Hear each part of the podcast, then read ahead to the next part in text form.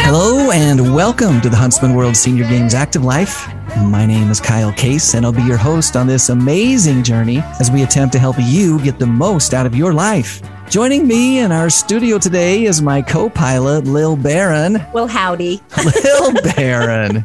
How are? Howdy. I thought that was a good way. That's a great one. Yeah, see? Ah, every week it's it's good. It's good. Hey, Hey, I uh, Lil, I thought we would highlight another sport today. Okay, Is that ready. okay with you? Mhm. We've made our way through a bunch of them. The We last over the last several weeks, we've been highlighting some of our sports. Mhm. We've talked about archery and badminton and cycling. We talked about track and field and Mhm. mountain biking and basketball and a bunch of Mhm. others.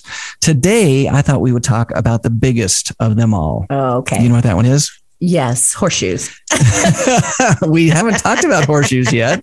So, uh, but Softball. yeah, softball. Horseshoes is great. We'll probably talk about that in the next couple of weeks. But yeah, softball is our biggest sport of the Huntsman World Senior Games.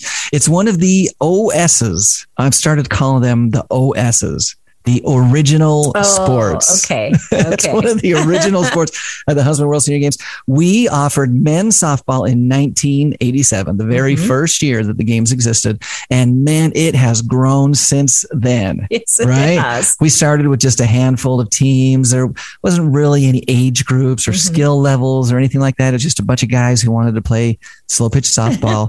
and so we, we had it. We offered it. Today, it's different. Yes. It looks a little bit different. We have registered this year 388 registered teams. Teams. I'm not talking about players. I'm talking about teams. That's 270 men's teams, 118 women's teams. Wow.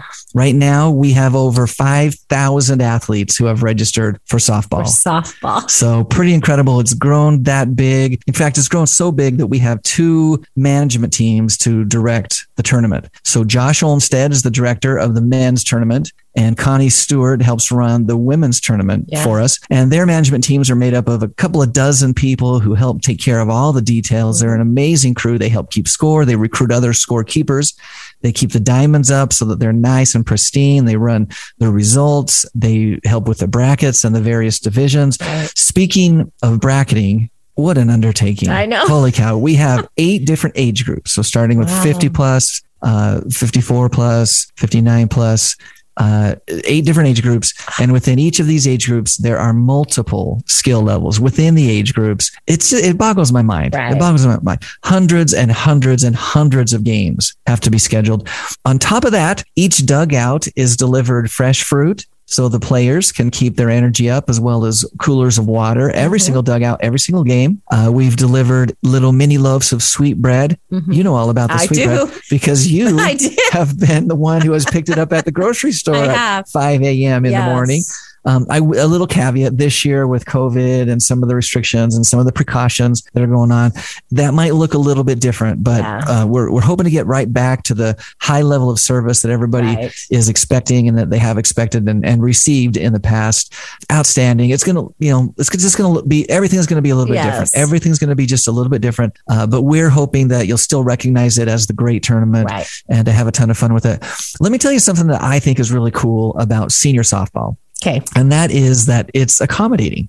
So, i- in this way, most of us are familiar with baseball having nine defensive players. You have three people in the outfield. Mhm. I can see by your face that you knew that. Uh-huh. You would have answered that correctly on Jeopardy. I know that. there's there's three in the outfield. There's four in the infield. You have a catcher and you have a pitcher. There's your nine players. Most of us, Lil, most of us recognize that slow pitch softball has ten players. They have an extra player that they call a rover. Did you know that? I. Oh well, I'm glad. I'm glad I can share this with you. This is good for you to know for our Yes. biggest sport I know. at the Huntsman World Senior Games. Um, so the rover kind of moves around in the outfield. They Yeah. kind of switch sides just to kind of Okay. help cover the field back there. Uh, for the 50s, 55s, and 60s, those age groups play with 10 players. But here's the cool thing the 65 and above age groups, they get to play with 11 defensive players. Wow. So it's just, I mean, it's just a reality. There's there's an extra defensive Right. player on the field. As we age, it's just a little bit harder to cover that much ground, right? It just it is what it is. Um, but I'll tell you what has really happened as a result of that, and that is that the batters are so much better at placing the ball. oh. So if you're interested, if you want to talk about ball placement, you ought to grab a 71 year old slow pitch softball player because they know how to put the ball where they want it, right in right in the hole. Uh, hopefully, that's their plan. so they get on base. Um, anyway, pretty amazing stuff. Let me just share another thing that I think is really cool. Many of our 65 plus women's players, 65 years old and Mhm. above, uh, they're out there having a ball. They're playing a sport that they love. But for many of them, it wasn't available to them That's true. as kids. They didn't have little leagues for girls, and um, they it just wasn't available. Right. Unfortunately, it just wasn't. And so these women now that are out there, especially in the 65 plus, those that are younger have really been able to benefit a lot from Title IX. But those that are above that, they're the pioneers. right. You know, they really are. And now here we are with almost 120 women's softball teams playing in the single largest senior softball tournament on planet Earth. Right. It's it's a beautiful thing. So here's a little trivia. Yeah. So when I was volunteering for the games, Yes. I was over the softball and I The softball socials, yes. yes, socials. I, I don't know about softball, but socials. And I was here for the first women's team. You were. That's awesome. So- 2001. Yeah. That was the first year for the women. So yeah.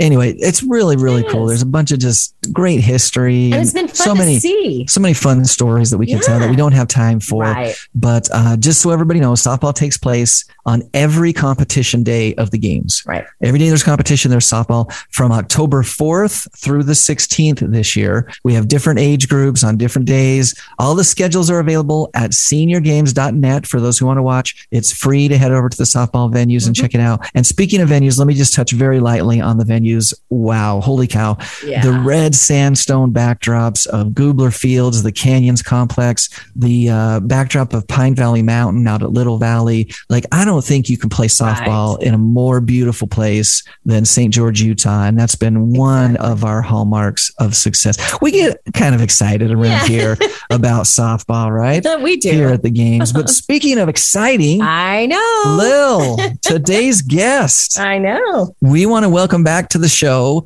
Ernest Kiocho, who is a former Dixie State University football player. He's currently a personal trainer at the Intermountain Live Well Center. He graduated from Dixie State University with a degree in kinesiology. He has a couple of kids Mhm. and loves to apply the lessons that he learned as an athlete to his training techniques. Ernest, welcome back to the show. Yes. Hey, thank you. Yeah, appreciate uh, the warm welcome. And actually, got to update that I've had a third kid. Oh my goodness. Third, I now that now that you mentioned that, I remember that you were expecting the last time you were on the show, weren't you? Okay, okay, then yeah, maybe. Yeah, well, maybe, uh, four months old. congratulations. That's Four fantastic. months, So wow. three kids. That that's that keeps you busy for sure. Oh yeah, that's why this is grown out. you you got the beard. He's got a, he's got a beard. For those who can't see us on the radio, he's got a beard going on. He doesn't have time to shave anymore. He and his wife, they're officially outnumbered. Yes. What are you, what are you gonna do, right? What are you gonna do? How much? hey, that's uh, that's awesome. So, Ernest, like I mentioned in your uh, bio, there we know that you played football at Dixie State University. I'm curious. I always ask this of our guests: if you, uh, when we do our intro, if you've ever played softball, is that something that you've ever done? Just church ball, community league, anything like that? Um, yeah, I actually have a funny story about that. okay, we love funny stories. Yes, we do. Well, St. George has the the I think it's called like the midnight heat or something like that. Yeah, Ah, yeah. The heat stroker, yeah.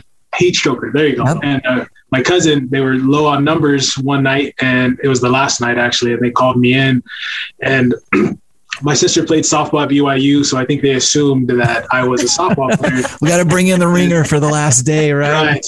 So they bring me in, and I was in left field, and for some reason the guys were just hitting them out there. I think they went through you. their whole bat- batting lineup through me because they just kept hitting them out there, and I missed almost every single ball. So I have played softball, and it's I'm not very proud of my last performance. So all the all the cheerleaders at two o'clock in the morning are chanting, "We want Ernest, we want Ernest, we want Ernest out."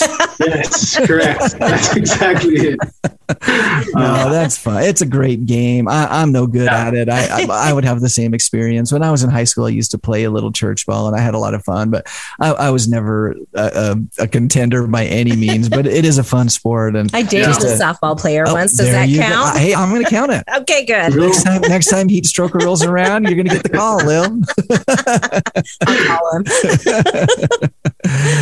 So hey ernest we we want to get into uh, some health and wellness stuff here that's that's kind of serious. We we spend a lot of our time talking uh, uh, with inspiring athletes about all the amazing things that they do, and we cover a ton of other health and wellness topics as well.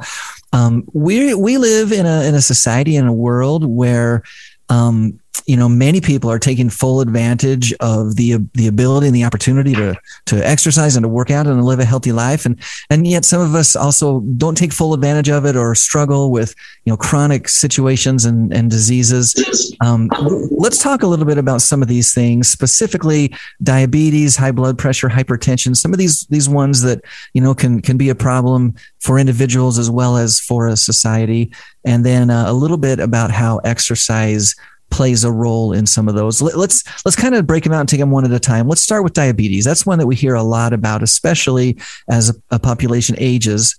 Um, what do we know about it? And then what what how where does exercise fit into that one? Yeah, sure. So diabetes, um, and this one hits pretty close to home because I have um, family members in my own life that um, have, uh, you know, there's type one diabetes, there's type two. So my um, um, I have a cousin that's type one diabetes was was um, diagnosed at a really young age. It was really, you know, it's been pretty sad. Um, I mean, she lives a great life, but I, yeah. just to just to hear such a young girl, hmm. um, you know, get that diagnosis um, and just know what's ahead of her for the, the you know majority of her life, her life yeah. right? Um, and then my father, he's type two diabetes and, or type two diabetic, and um, you know, I see what what he has to go through as well. And so I see both sides of it. That even though they're two two different types, um, you know they're, they're still going through uh, similar situations and where things need to be managed. Um, so type 1 diabetes um, that's where your uh, your body is no longer producing the insulin that it needs to kind of um, manage the glucose that's being produced in the body. Uh, type 2 diabetes is uh, where your your body is producing the insulin, but it's not receptive to um, the glucose that is also in the body. So um, they, they, they, are different um, in, in what they're doing to the body. Um, but in the end, um, you know, they're, they, they have some of the same fa- similar factors and yeah. things that, that affect them. And so, yeah, so it's, um, it's just basically the body not either able to produce insulin or have, or the body not, the insulin that the body is producing not being very effective.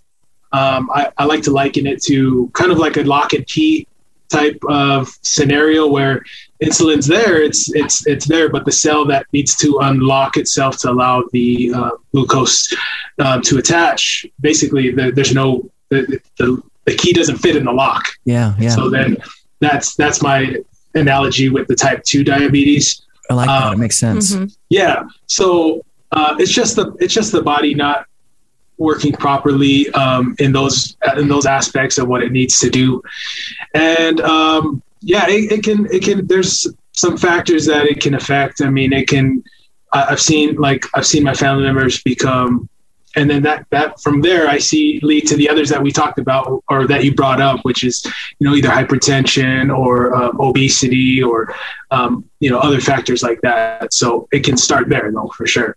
So we, we know, um, you know, just from what we hear and, and, you know, high school biology class and things like that. We know our body needs insulin. That's how we, you know, uh, process the energy that uh, allows us to move and to run and to talk and to, you know, do all the things that we do. And then we also know that sometimes that just doesn't, that system just doesn't work very well. Right. And that's the diabetes that we're talking about. Um, oftentimes, I think, at least for me, maybe other people feel the same way. When we think about diabetes, the first thing that we think about is we got to control our diet, we got to cut back on the carbs. Um, I, my sister was also diagnosed when she was like six or seven with type 1 diabetes. So she has had insulin injections her whole entire life. I, I mean, I remember as just you know a seven year old little boy watching her put shots in her stomach and in her arms and in her legs you know it's just the way that it was. It's just how, how she did it. So i'm very you know familiar with with uh, that aspect of it as well. So those are the things that i think of. I don't always think of exercise though. So how how does exercise work towards helping to be more efficient or or control that uh, you know that consumption of energy that the insulin helps us do? Yeah uh, great question. So um, just had a great conversation uh, uh, also with um, one of my colleagues here about that is that when we exercise, because what the insulin shots are doing, like what your sister would do, um, is because they're not producing the insulin, you know, that glucose has nowhere to go. So by by injecting her body with the insulin, therefore then then that glucose now has something to attach itself to to kind of manage the glucose levels in the body. So with exercise, because exercise uses that those sugars and glucose to burn as energy when you're exercising. Because um, I had I had asked him about you know, is, is there um, a way to completely get off the shots or is there just a way to minimize the amount that you're using? And he said, yeah, there's definitely a way to minimize the amount of uh, insulin that you're using because it's, uh, let's say you're, you're doing a certain amount, you can cut that in half if you're also exercising because hmm. by exercising, moving, burning that energy, burning, using the, that glucose as energy uh, through your workout, now you don't have to use as much insulin into your body um, you already kind of naturally burned it uh, through your exercises. That makes sense. That, that makes make sense. sense. And so the uh, and correct me if I'm wrong. It, it feels like um, generally speaking, uh, those that have the type one are tend to be more insulin dependent, and those with type two could potentially be insulin dependent. They they may be taking shots or or maybe a, a pill, um, but oftentimes it's um, it's it's not uh, treated in the same way as as type one. Is that is that correct, or am I wrong on that? Yeah, yeah, that that, that is correct. That um, yeah, they're just treated differently. Because um, I said in, in type one, there there's the body's just not just producing. No, yeah, there's no. yeah, the body's just not producing insulin.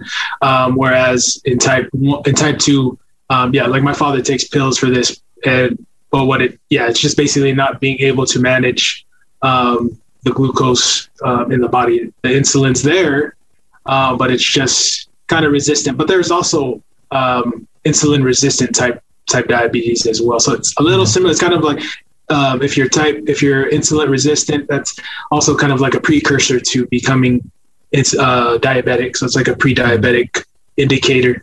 Um, but type two does work in that way where it's just not efficient in moving managing that, that uh, glucose levels. And we know that in both cases, exercise is going to be good. And, and, I mean, hey, exercise is good no matter what, right? I mean, right. across the board, there's there's all these amazing benefits. We we all know that. Um, knowing it and you know, and applying it are not always the same thing. let's let's be honest.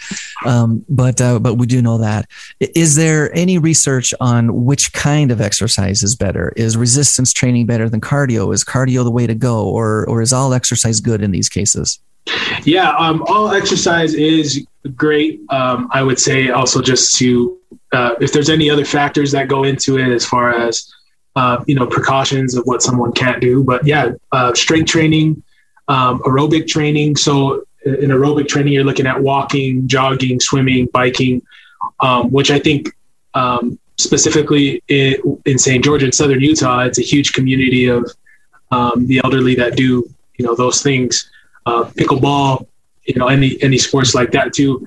Um, but yeah, in general, for for for general um, uh, the general population, um, yeah, we can walk, swim, bike, like I said, um, hit high intensity. Uh, it also intertwined with low intensity exercises. So, doing something for an uh, doing something intense for let's say uh, five minutes, and then the next five minutes, you know, doing it at a lower intensity those seem to work well too. Um, so yeah, combination of everything: strength training, high to high and low intensity workouts, um, kind of like uh, kind of like a CrossFit. We have you know we have we have a lot of gyms in uh, around St. George that um, where it's it's it's a group class uh, led by an instructor where everyone's kind of doing the same thing, either with weights or just body weights. Um, and so yeah, so there's a lot of different uh, different types of workouts out there, and, and they're all great. Yeah, it just uh, just make sure you can do them based on your abilities and any precautions. Right, right, yeah. So so all all movement is good movement.